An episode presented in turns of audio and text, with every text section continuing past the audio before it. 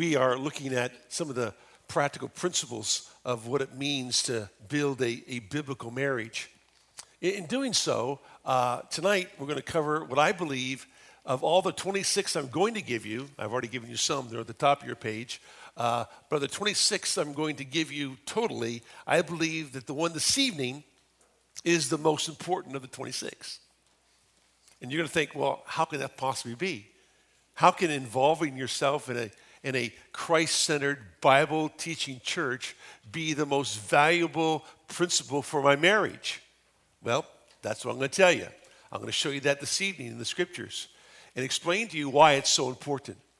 Back in 1997, uh, I preached a series of messages on how to choose a church. And then we put it into a little booklet so people could understand what are the things you look for in choosing a church.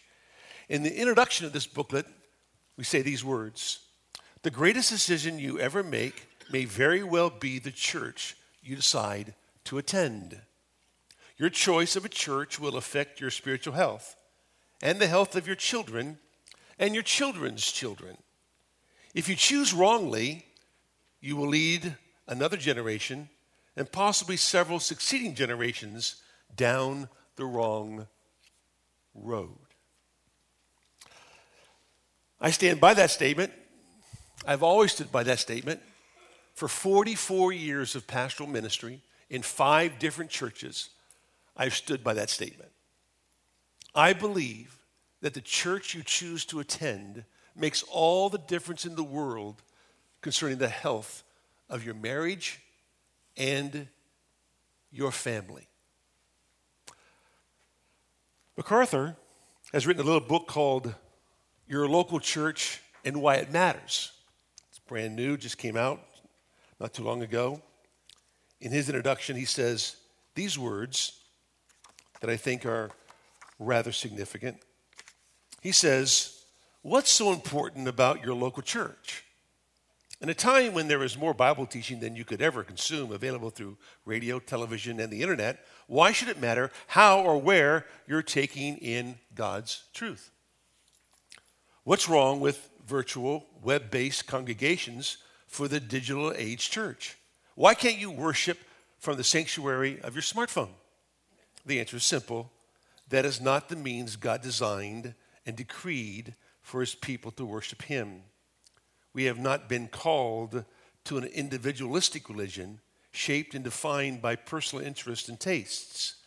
The Lord has a much loftier design for his church. And he goes on in this little pamphlet to explain why being a part of a local church is so incredibly important. I read this past week a man by the name of Carl Trueman. He's an ecclesiastical historian. He studies the history of the church. This is what he says The church is losing its young people because the parents never taught their children that church was important. How true that is. The church is losing its young people because the parents never taught their children the importance of church. For most parents, education is more important than maturation. Getting a proper education in most parents' minds is more important than them growing in their walk with the Lord. That will always be a problem. For some parents, you realize that their children's physicality is more important than their children's spirituality.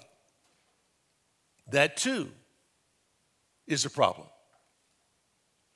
For a lot of parents, their children's credentials are more important than their children's character. That again breeds more and more problems because the emphasis is not on the eternal, the emphasis is on the temporal. And whenever you de emphasize the eternal and overemphasize the temporal, you only get temporal results. You don't get long lasting results. So it's imperative that we understand the importance of the local church Not just any church, but a Christ centered Bible preaching church.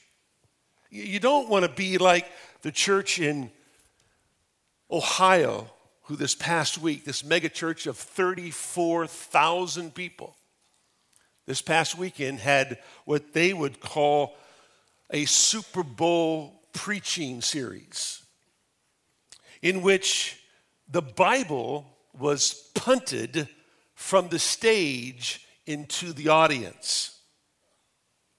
The pastor's wife, who also is a pastor, held the Bible, and their husband, the other pastor, drop kicked it into the audience.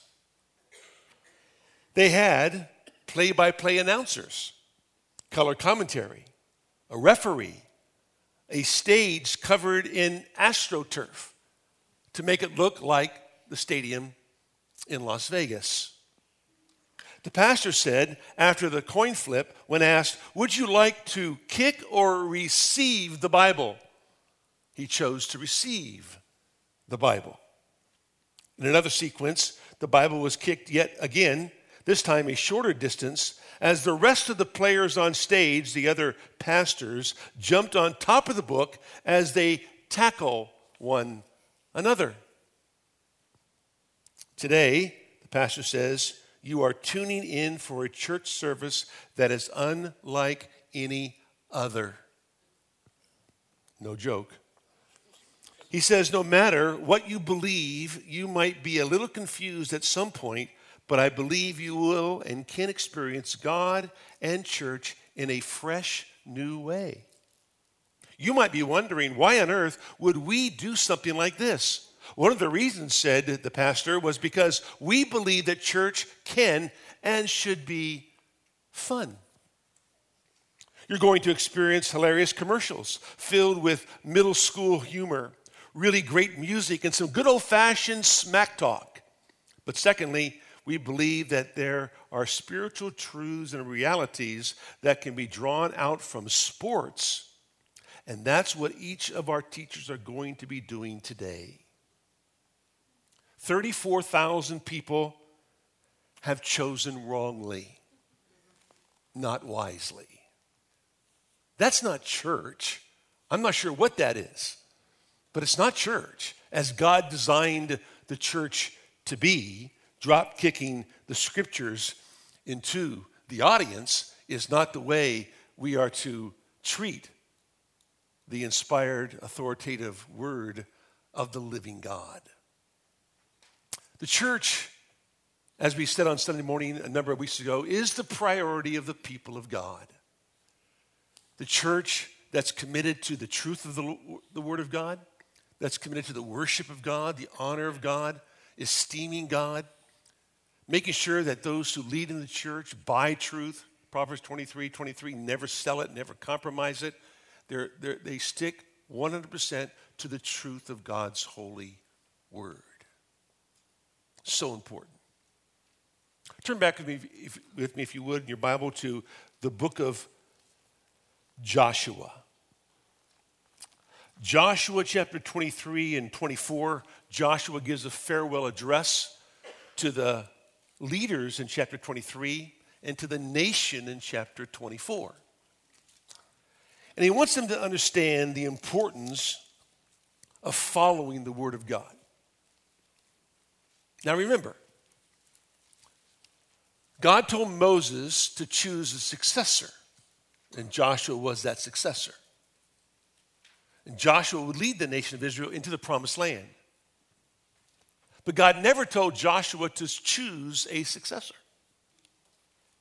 because the elders of Israel and the parents of the children of Israel were to make sure that their children followed the Lord. So in chapter 23, it says in verse number 6 Be very firm then to keep and do all that is written in the book of the law of Moses. Remember now, he's speaking to the leaders of Israel. So you may not turn aside from it to the right or to the left.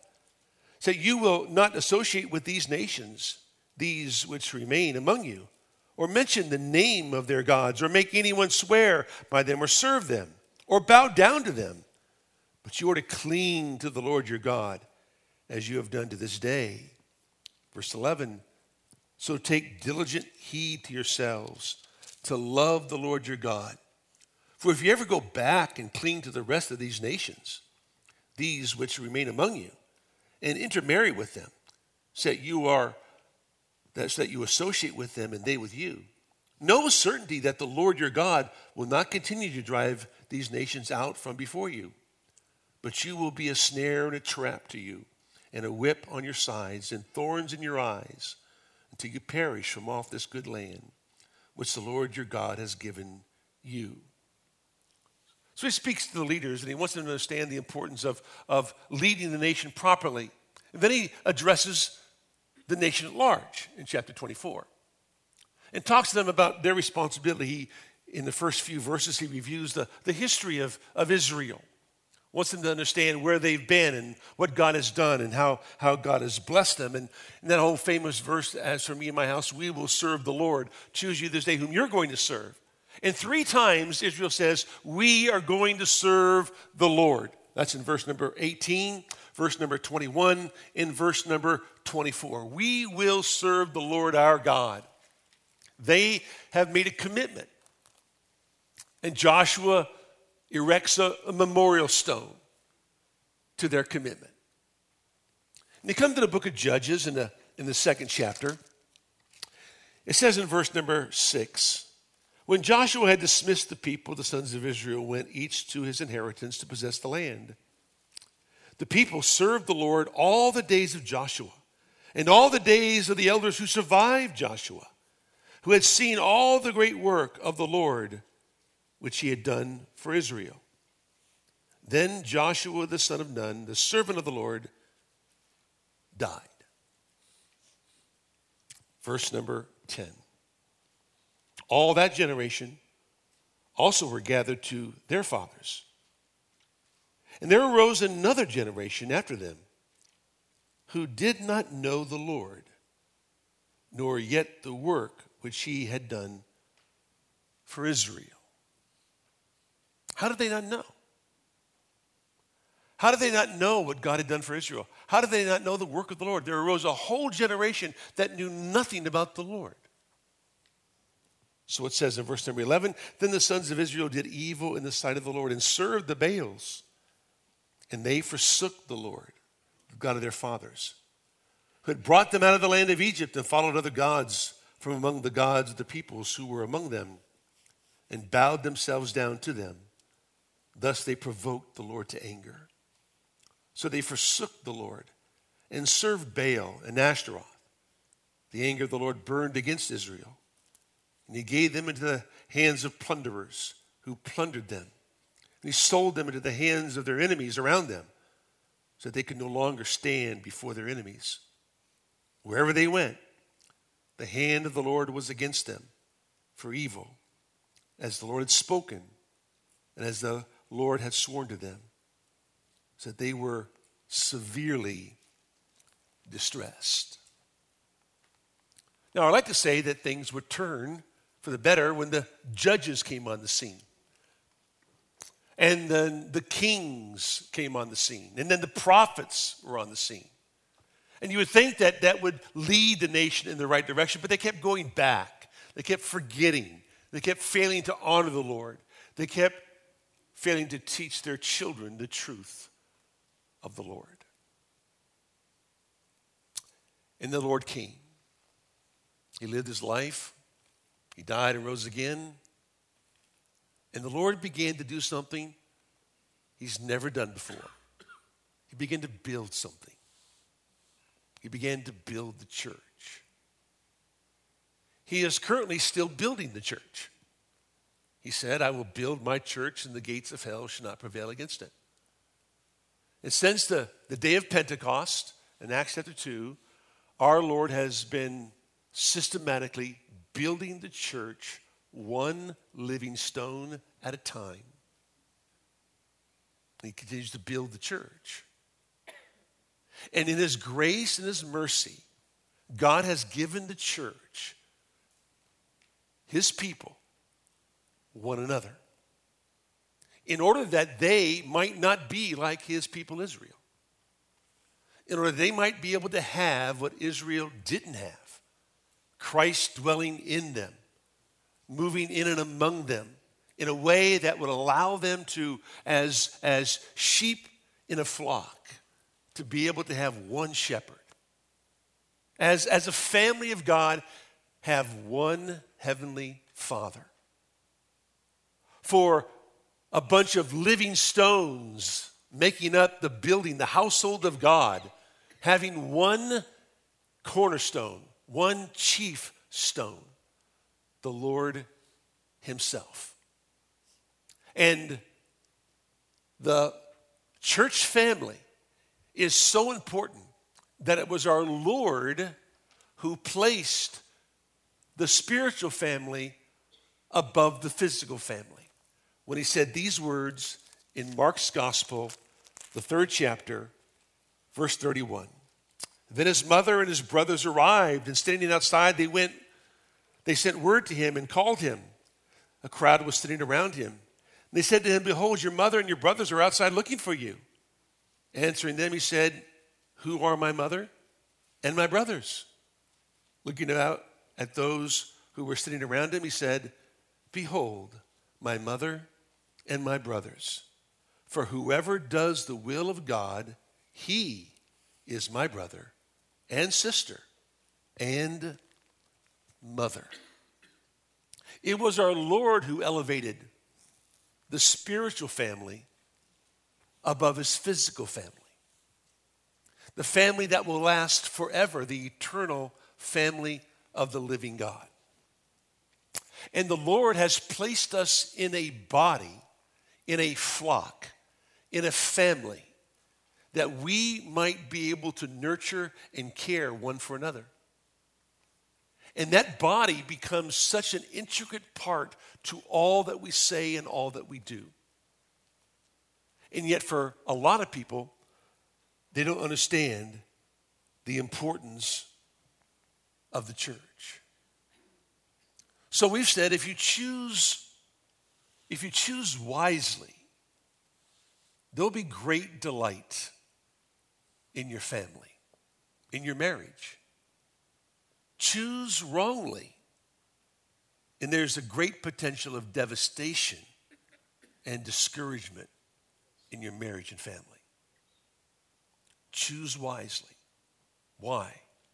Because God uses the church in unique and special ways that we can't even begin to understand in our lives. This week, and probably next week, I want to give you 10 principles that will help you understand why this point is so important to your marriage and family.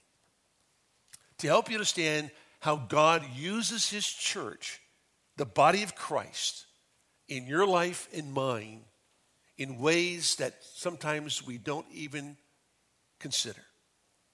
But hopefully, you will see this. Now, I haven't lived forever. I've only lived for 65 and almost 66 years. That's not a very long time.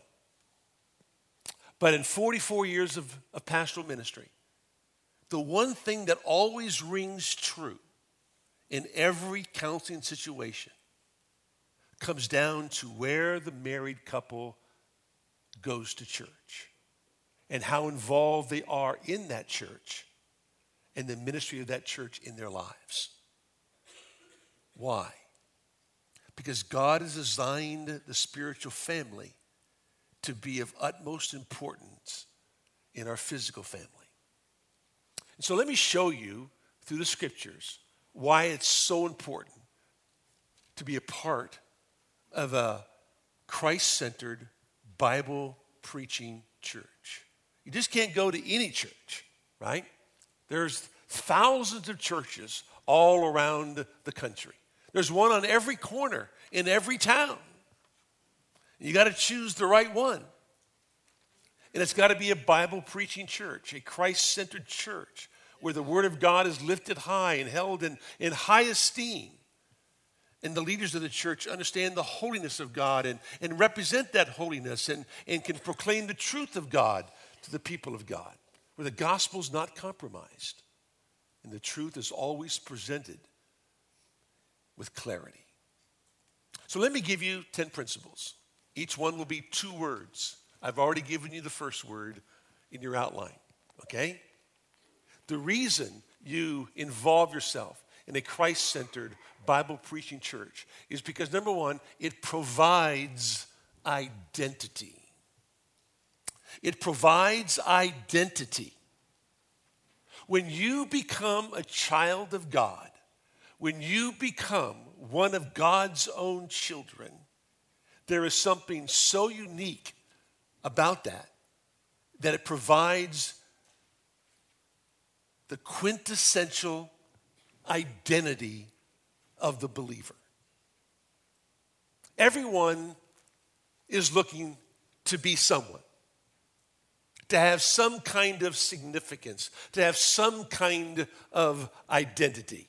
Let me read to you again from what uh, uh, John MacArthur says in this little pamphlet when he says these words Our society is suffering from an identity crisis, collectively and individually. People today don't have a strong sense of who they are or what they should pursue. They drift anchorless through life, following the whims and fads of the world instead of accepting responsibility and growing in maturity. Christians don't need to struggle with that kind of identity crisis. We've been redeemed and claimed by Christ, brought into his family, and are being transformed into his likeness. To some degree, it should be difficult to tell where he stops and where you start, so to speak. As Paul says in Galatians 2:20, I have been crucified with Christ. It is no longer I who live, but Christ lives in me. That glorious truth describes the spiritual state of every believer. We are no longer isolated and alone. The Lord bought us with a, with a price and grafted us into his family. We bear his name, and our transformed lives are a testimony to his love and power. Christ's sacrifice on our behalf establishes our new identity for eternity. We are his church, his body. We are his bride. We are his the identity of the believer is wrapped up in the fact that we are children of the living God. In fact, we are sons of the Most High God. And everything about who we are is wrapped up in who Christ Himself is. So turn me in your Bible to Galatians chapter 2, verse number 20. Let me explain this verse to you so you understand how Paul understood his identity in Christ. And what the church does is it provides every believer with a clear, solidified identity. You not only identify with a local assembly, but you identify with the people of God, the saints of God, those who are called by God, the assembly of the redeemed, who have been purchased by God and owned by God. So let me tell you about the distinguished life. Okay? Paul says, I have been crucified with Christ. The very first thing he knows about Paul is that he lives the extinguished life. The extinguished life. I have been crucified with Christ. In other words, he was buried in the likeness of his death and raised in the likeness of his resurrection. That's what we do when we baptize people to help people understand that they've, they, they've crucified the flesh, right?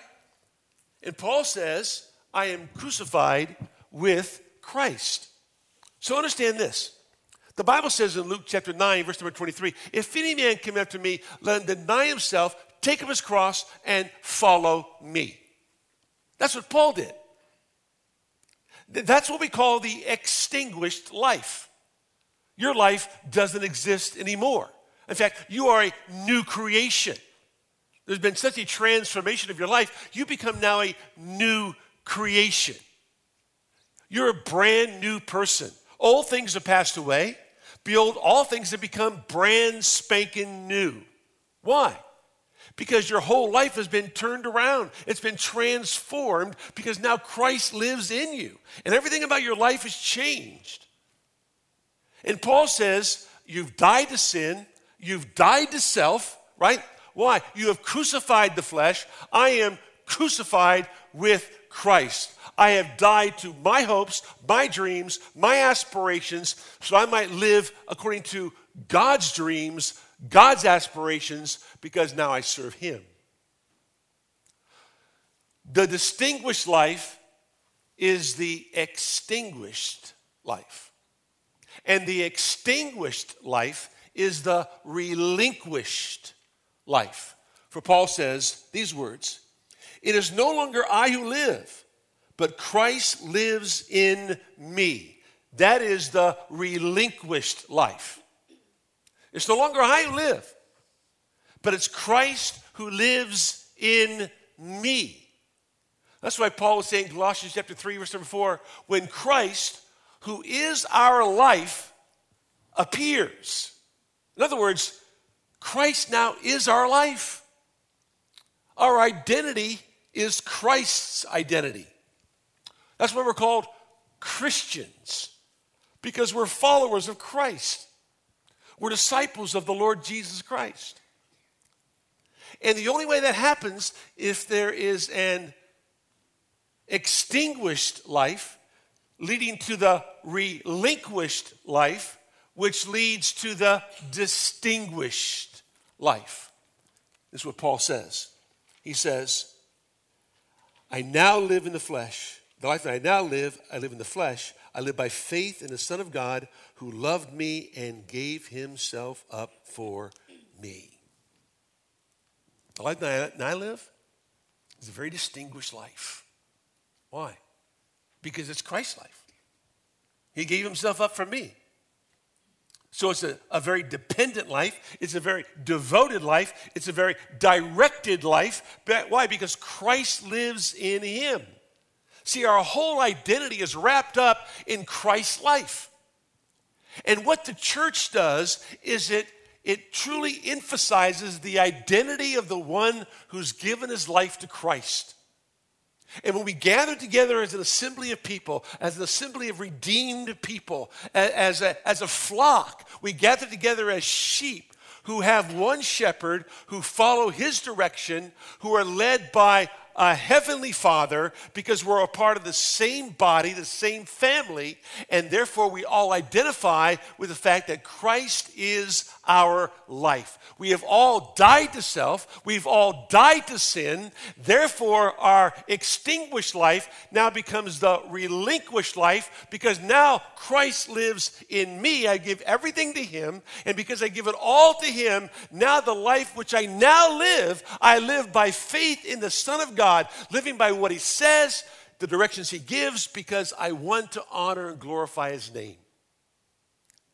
And the church, the church is the one that provides that identity.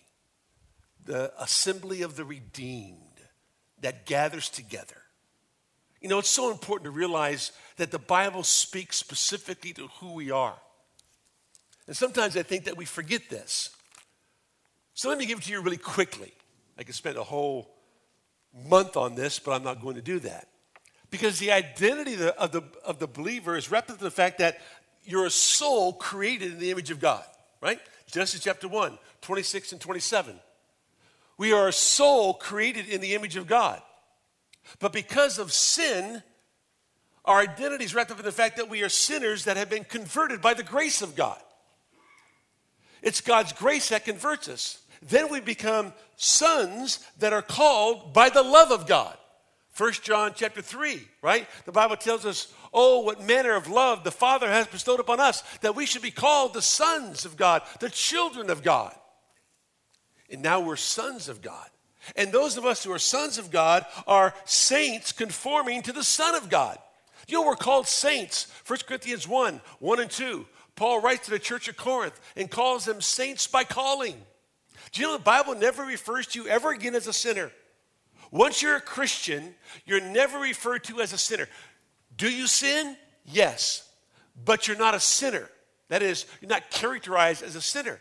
You're called forever in the epistles saints, holy ones. Why? Because of what Christ has done. So we are saints conforming to the Son of God. And on top of that, if you're a saint that's been conformed to the Son of God, you become then, are you ready for this? A scroll conveying the work of God. Did you know that? Did you know that your identity is wrapped up in the fact that you are a scroll, a letter being read day in and day out? Second Corinthians chapter um, 3, Paul says, Are we beginning to commend ourselves again? Or do we need, as some, letters of commendation to you or from you? You are our letter or scroll, written in our hearts, known and read by all men, being manifested that you are a letter of Christ, cared for us, written not with ink, but with the Spirit of the living God, not on tablets of stone, but on tablets of human hearts. You are a scroll that conveys to all who read you the work of the living God in your life. The Bible goes on to say that we're students that are consumed with the study of God. 2 Timothy 2, verse number 15. We're slaves committed to obeying our God. Philippians chapter 2. We're singers who celebrate and praise our God. Psalm 40, verses 1 to 3. We are speakers who communicate the Word of God. 1 Peter 2, 9 and 10. We are soldiers commissioned in the service of God. 2 Timothy 3, 3 uh, 2 Timothy 2, 3 and 4. We're sojourners, sojourners, confident in the return of God. That's who we are. As believers in Christ, and the church provides that identity. It proves the identity of the believer. And you know what?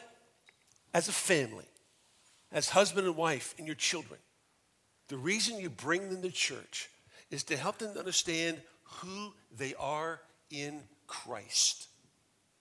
And you can teach it at home and you can model it at home, but when you bring in the church and they're with other believers and they assemble with other believers and realize that you have people of like precious faith who gather together and people who are committed to the same God you are, serving the same Father that you serve, looking to obey His commands and follow Him, it begins to build a sense of, of, of strength and unity in your church family as well as your personal family. And your children are searching for identity, and they will find it only in Christ because Christ is the one who created you. He knows what's best for you. And therefore, when you follow him, you understand your true identity in the living God. Okay? Number two, not only does the church provide identity, but it promotes maturity. It promotes maturity. In other words, you can't grow spiritually on your own. You can't do that. You're going to try, but you can't. Why? Because you're members of a body, okay? You're part of a spiritual family. You're just one of many living stones, right? So you can't isolate yourself and grow. You come together and you grow as a unit, you grow as a family. That's why the Bible says these words in Colossians chapter 1. Colossians chapter 1, verse number 28. Paul says, We proclaim him, admonishing every man and teaching every man with all wisdom, so that we may present every man complete in Christ. In other words, we're concerned about everybody. We're not concerned about certain groups of people, we're concerned about everybody. So people will know that we're going to teach them, we're going to admonish them, we're going to instruct them. Why? Because they need to grow to maturity. Have you ever read Paul's prayers? Try to find Paul praying for somebody's, listen carefully, physical health. You don't find it. But he's praying for everybody's spiritual health right? Now, Paul could heal anybody he wanted to heal because, after all, he was an apostle, right? He could do that. But he wasn't concerned, consumed about the physicality of people's needs. He was concerned about the spiritual needs that they had. Why? Because if the spiritual needs are set in order, everything else is set in order. But the spiritual needs need to be set in order. Think about our prayer lives. They're always centered around physical needs. Someone is sick. Someone's having an operation. Someone needs surgery. Someone is hurting. So we pray about all those, all those things. And you know what? There's nothing wrong with that. We should do that. But don't do it to the exclusion of praying for people's spiritual needs. People need to grow spiritually. When you read Paul's prayers about the different churches that he ministers to, boy is concerned about how they grow in, in the knowledge of the Lord and how they're able to be patient one with another and love one another and serve one another and, and, and understand the love of God in their own lives and be able to experience the power of God in their lives. He's concerned about their spiritual health because that's what matters the most. You see, spiritual health is eternal elements versus physical health. That's just temporary. And sometimes I think that we overemphasize the physicality in our prayers and de emphasize the spirituality in our prayers. And we need to reverse that. I'm not saying you shouldn't pray for people's physical needs, you should. We pray one for another. But how we pray for one another is very, very important because Paul was concerned about people's maturity. And so when he wrote letters, he wrote them to churches. And if he wasn't writing to churches, he was writing to pastors who led churches, right? Timothy and Titus. And when you go beyond that and you read, there are seven letters in the book of Revelation given to seven literal churches. Why? Because it's all about the church and the growth of the church and the people of the church together. And so Paul says these words in the, in the book of Ephesians that are so important because they help us understand the importance of spiritual growth Paul says in Ephesians chapter 4, verse number 11, and he gave some as apostles, and some as prophets, and some as evangelists, and some as pastors and teachers for the equipping of the saints for the work of service to the building up of the body of Christ. God has given gifted men to the church to equip them. Katartizo. It's, it, it, it's a word that deals with the mending of nets and the setting of broken bones. And the only way your life is ever mended together is through pastor teachers who equip the saints for the work of ministry. And the only way that happens is by the preaching and teaching of the Word of God. How do we know that? We know that because of what the Bible says in 2 Timothy 3, and you know these verses very well. All scripture, verse 16, is inspired by God and profitable for teaching, reproof, correction, training in righteousness, so that the man of God may be adequate, may be, next word, equipped same word used in Ephesians 4. The inspired word of God is that which mends people's lives together. So God gives gifted men who know how to handle the truth so that when they preach the truth and teach the truth, what you're hearing is taking a fractured life and tying all the loose ends together, taking the broken lives and mending them back together through the preaching and teaching of the Word of God. That's the only thing that does that. And the Bible speaks very clearly, clearly about that. So it's, it's, it's the church that promotes maturity in your life and mine.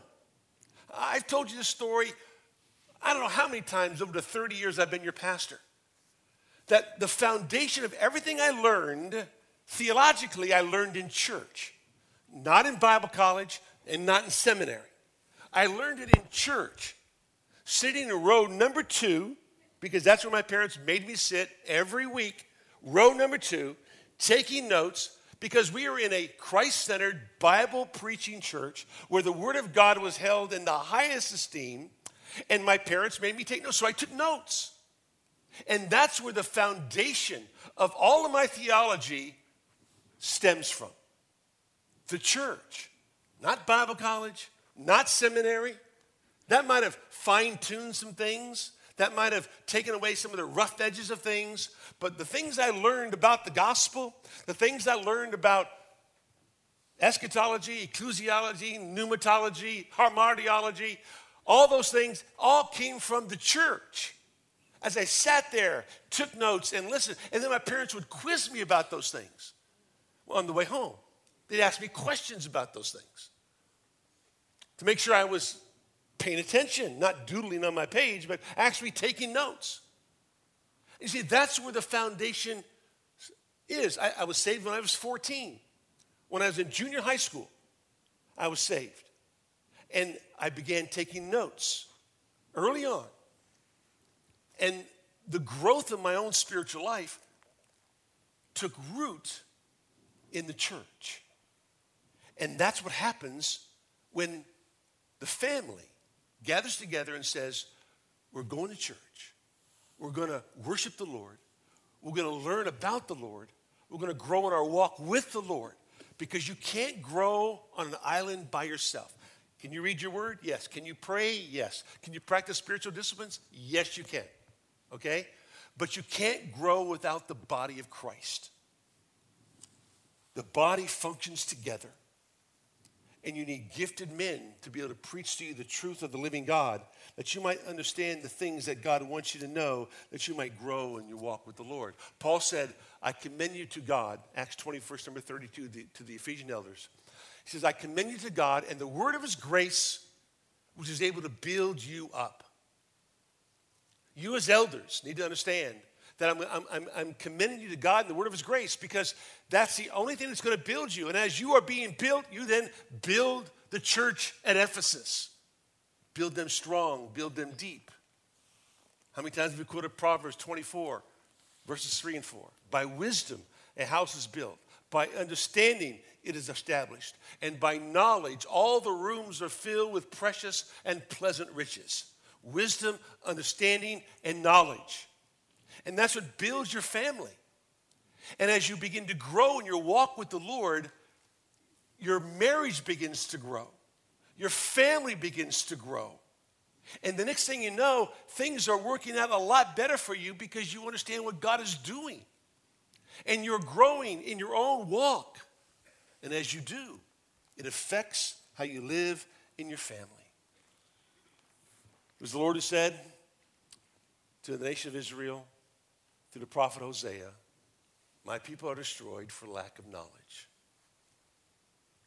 People, families, individuals, they're destroyed because they don't know me. They should know me, but they don't. So God in His grace has, has, build, has built and is building the church. As He builds the church, this, this conglomerate of, of assembly of redeemed people who gather together in local congregations God uses each of them in unique and special ways to infect and to affect your family that you might grow every day in your walk with the Lord. The church provides and proves identity. The church promotes maturity. Number three, the church prompts accountability.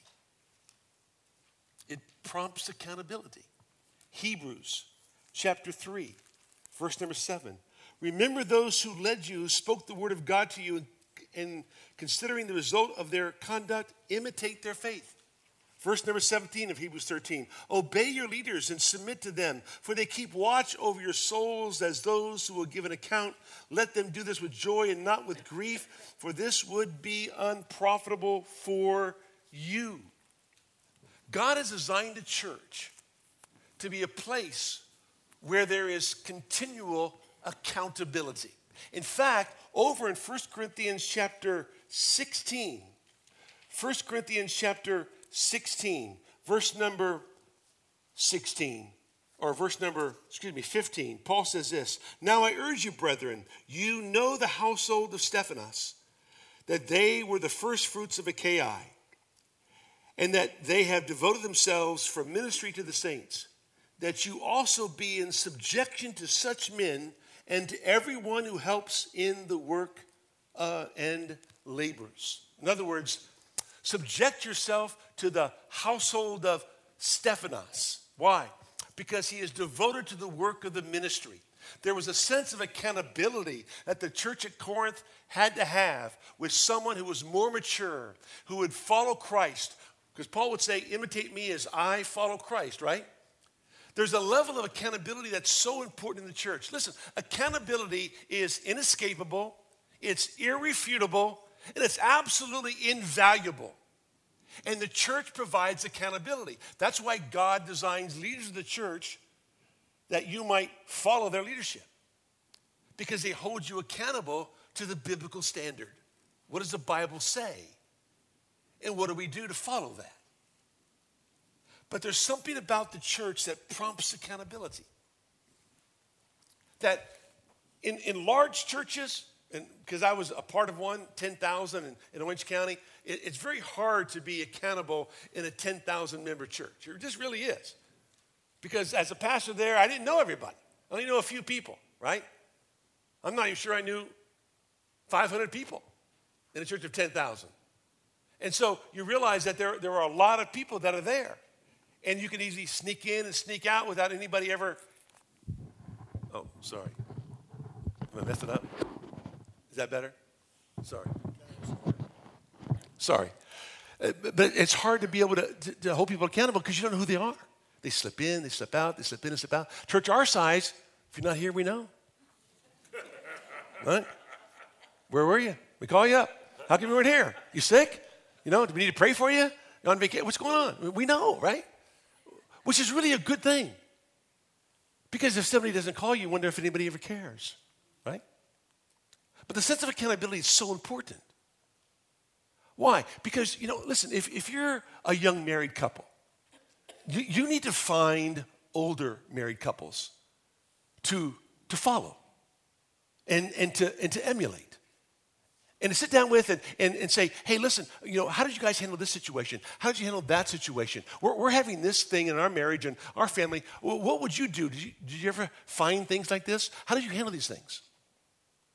You see, for young families to learn from young families, it doesn't work because they're still going through the rigmarole. They're still going through the daily grind. You need to find the older, more mature people. If you're looking for answers on what to do with your children, right? Don't be asking the person who's going through the same age group you are with your, their kids. Go to somebody whose, whose kids have grown and are walking with the Lord. Go to them and ask them. See, what happened in your family? How did you work these things through so we know how to work them through with, with our family? Why? Because you're to imitate their faith, follow their leadership, understand their lives. We want our children to come to us when, when, when they're older and they get married and they have their kids. They're going to come to us and ask us those questions. But the family of God is such a valuable resource for young families, young couples, so that you might understand what to do in your situation.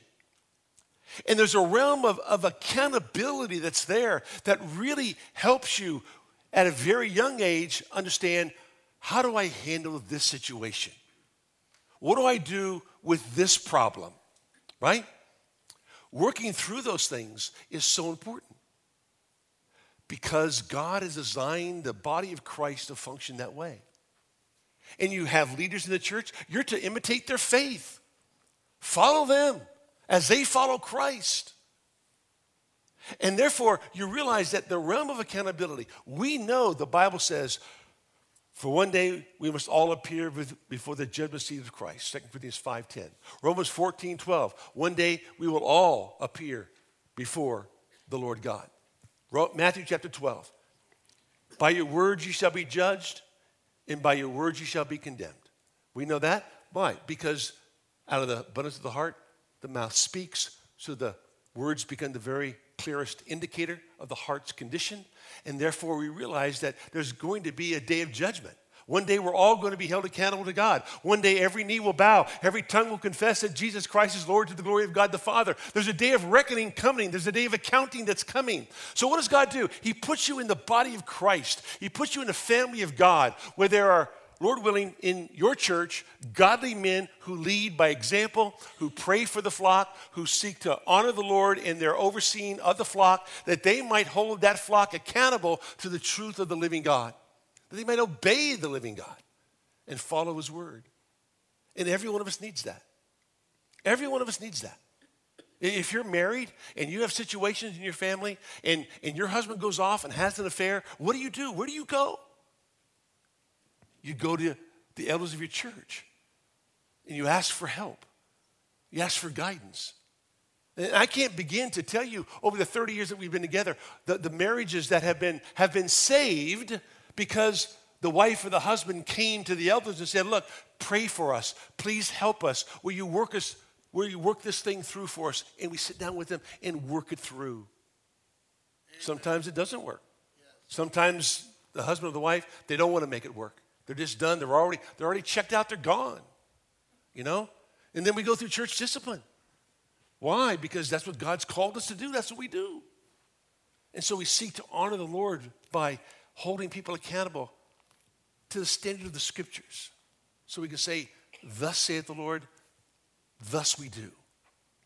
And so, just to begin our time together, I've only covered three of them. I have seven more. Hopefully, I can cover them all next Wednesday night. But if not, we'll have the next Wednesday night unless the Lord comes back again. But the bottom line is, is simply this that why is it so important to be a part of a Christ centered Bible teaching church? Number one is because it proves and provides the identity of every person in that assembly. Number two, it promotes maturity. And number three, it prompts accountability. And number four, and this is really good, don't have time to do it, it produces clarity. It produces clarity. You ever been confused? People get confused all the time, right? I get confused. But the church produces clarity. Listen to Psalm 119. Psalm 119, verse number 130. The unfolding of your words gives light, it gives understanding to the simple. What a beautiful verse. People get confused. They get confused about Genesis chapter 1. Is it six literal days or is it six ages of time, periods of time? You know? Is it an old earth or is it a young earth? Is there a gap between Genesis 1 1 and Genesis 1 2? A lot of theologians believe in what is called the, the gap theory. Is that what the Bible teaches? When you come to Genesis chapter, chapter 6 and you you ask yourself, who are the daughters of men and the sons of God? What does that mean?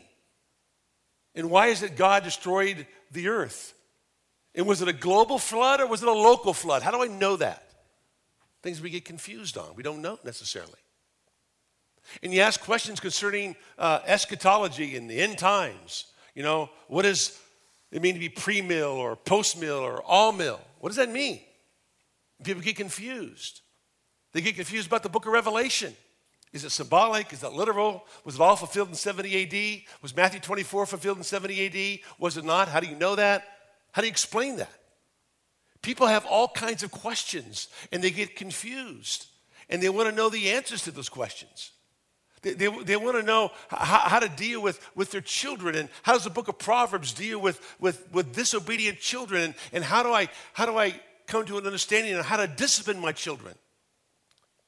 You see, the church produces clarity on those issues because the church is designed to teach you and admonish you in the truth of the living God. And next week, I'll show you how the church does that. Let me pray with you. Father, thank you, Lord, for tonight and a chance to be together and the things you teach us. For truly, Lord, you are a great God. And my prayer, Father, is that every one of us would realize the importance of the church, how it plays an integral part in all of our lives. We pray this in Jesus' name. Amen.